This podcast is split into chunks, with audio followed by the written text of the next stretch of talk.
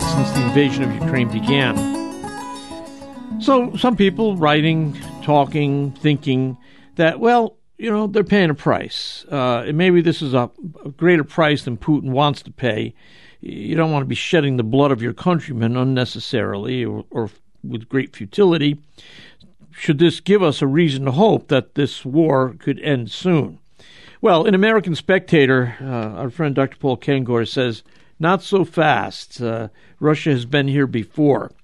Doctor Paul Kengor is author, most recently, of The Devil in Karl Marx. He's professor of political science at Grove City College in Grove City, Pennsylvania, and a senior academic fellow at the Institute for Faith and Freedom.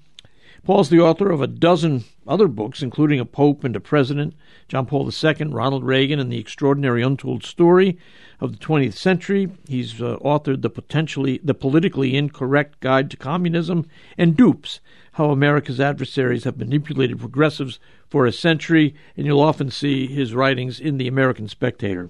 Paul, good to have you here. Thank you. Yeah, hey, Al, good to be with you. Thanks. I appreciated the article.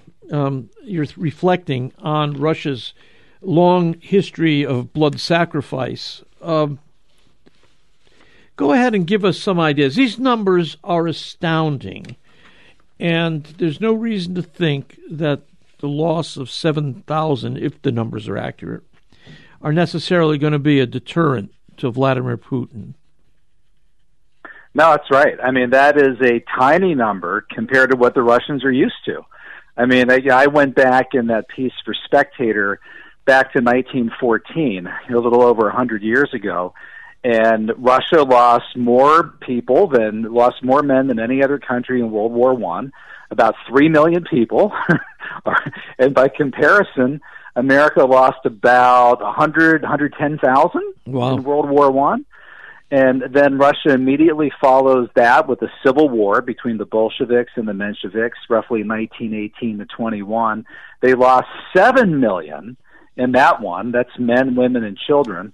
And then their reward for that is the Bolsheviks, right, because the Bolsheviks won. Mm-hmm. And then there's Stalin. There's what happened in the Ukraine. There's yep. the purges. Then you get to World War Two, and this is really astounding. I mean, the numbers on World War Two dead are really hard to come up come up with accurate numbers, fifty to sixty million, seventy to eighty million, something like that. But but the Russians lost at least twenty-seven million. I remember uh, the first time I is, heard that.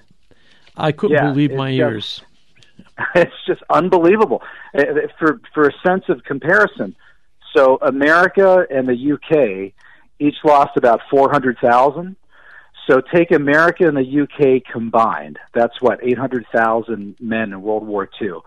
Multiply it by like thirty, thirty-five, and then you start to get close to the number of people that the Russians lost.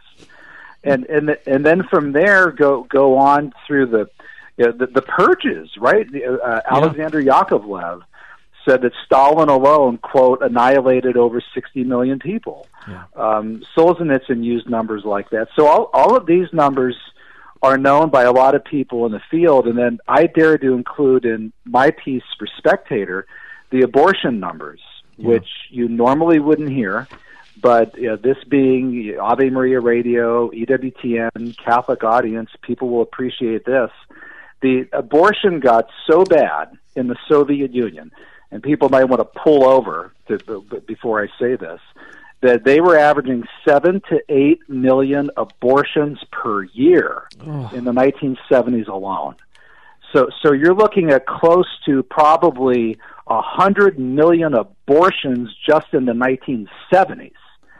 So, so there, there is no country on earth that has had this kind of suffering. It makes me think of Our Lady of Fatima, right? Uh, I, I mean, th- this is just such a unique case of hellacious human suffering that when I hear people say right now, oh, the Russians lost seven, ten, fifteen thousand people, you know, it's only a matter of time now before they back off. Yeah. And, and I say, are you kidding me? Yeah. This, this, this is nothing. And when you have a leader like like Putin, who has no respect for human life, who was raised in the K G B. Yeah. Um, I, I, I'm more worried, Al, about about Putin not getting what he wants. Of course, I don't want him to get what he wants. But but if he doesn't get what he wants in the Ukraine from his troops and his commanders, which he probably won't because the Russians get their, their tails kicked in every war that they're in, um, I'm concerned that, that he'll be backed into a corner and very well could resort to, to weapons of mass destruction. Yeah. And uh, or something worse. Yeah, this could be really, really bad. Yeah, no, I, I don't think that's utterly implausible. I think that um, you know this is when, when you look at the numbers in the past, and you realize that uh, the the blood that was shed uh, after the Second World War didn't seem to. Uh, Um, actually, the First World War too.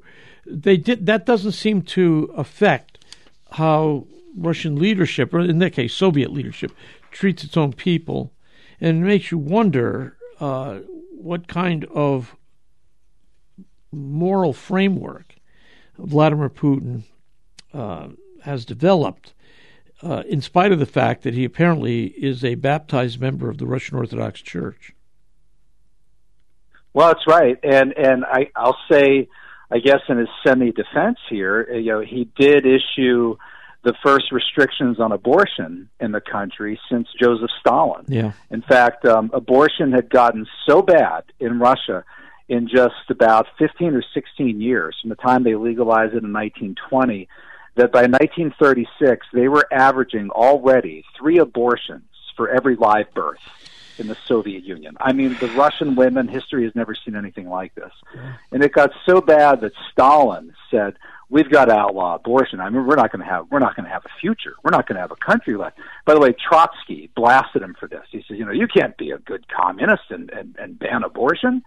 But but Stalin did, and then Khrushchev brought it back in nineteen fifty-five, and Vladimir Putin, about fifty years later, put the first restrictions on abortion Um, since Stalin, and he did it because they were looking at a population plunge from about one hundred forty million Russians in the year two thousand, these are W H O projections, to about one hundred four million by the year twenty fifty. Mm. Um, and, and so I, I won't ha- I won't say that Putin was doing it only because he's a Rus- Russian nationalist and was worried about how many people lived in the country. I mean, maybe he's legitimately against abortion.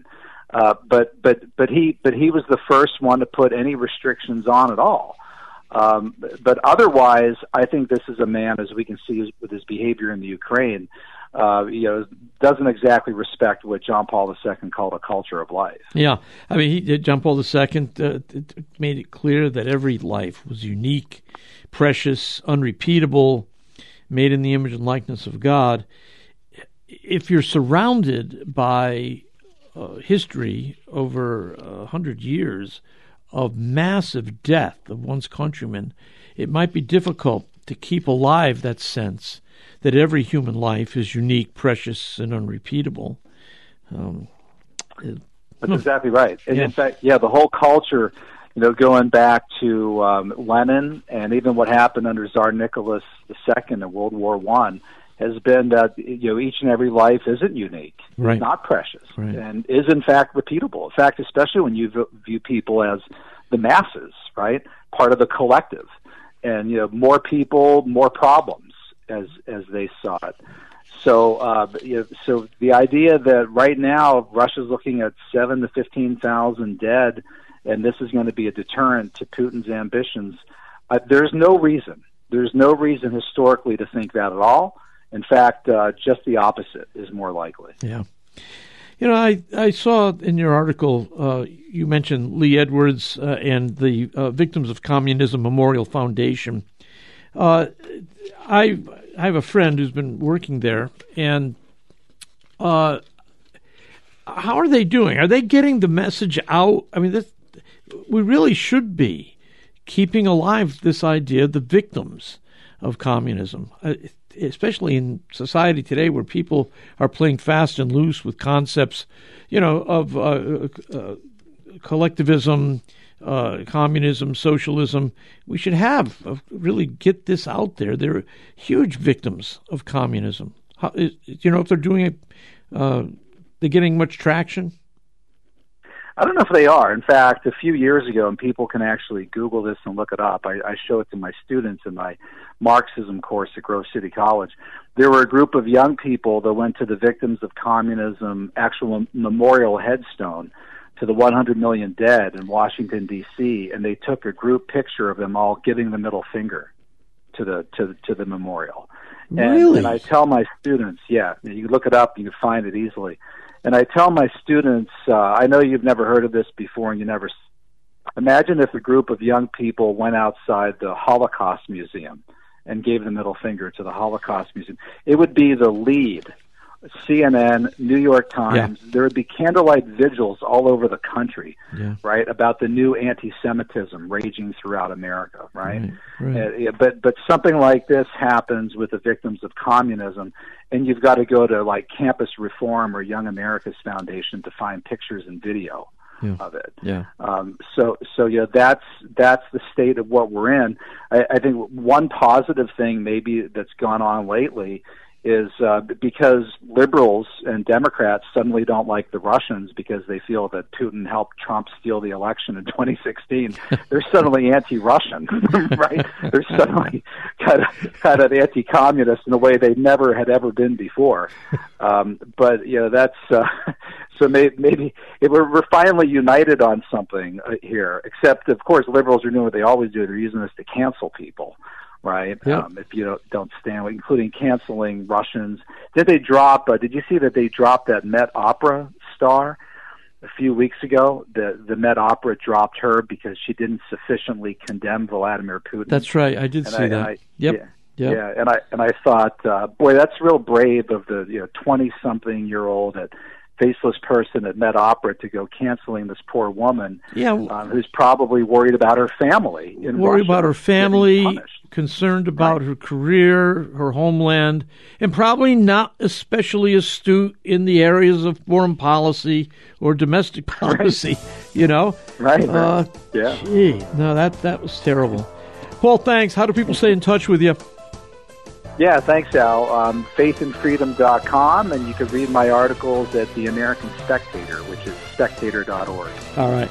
Thanks, Paul. All Doctor Right, Paul Kengor. Again, we'll have uh, the links at uh, our website, ave maria radio dot net. More coming up.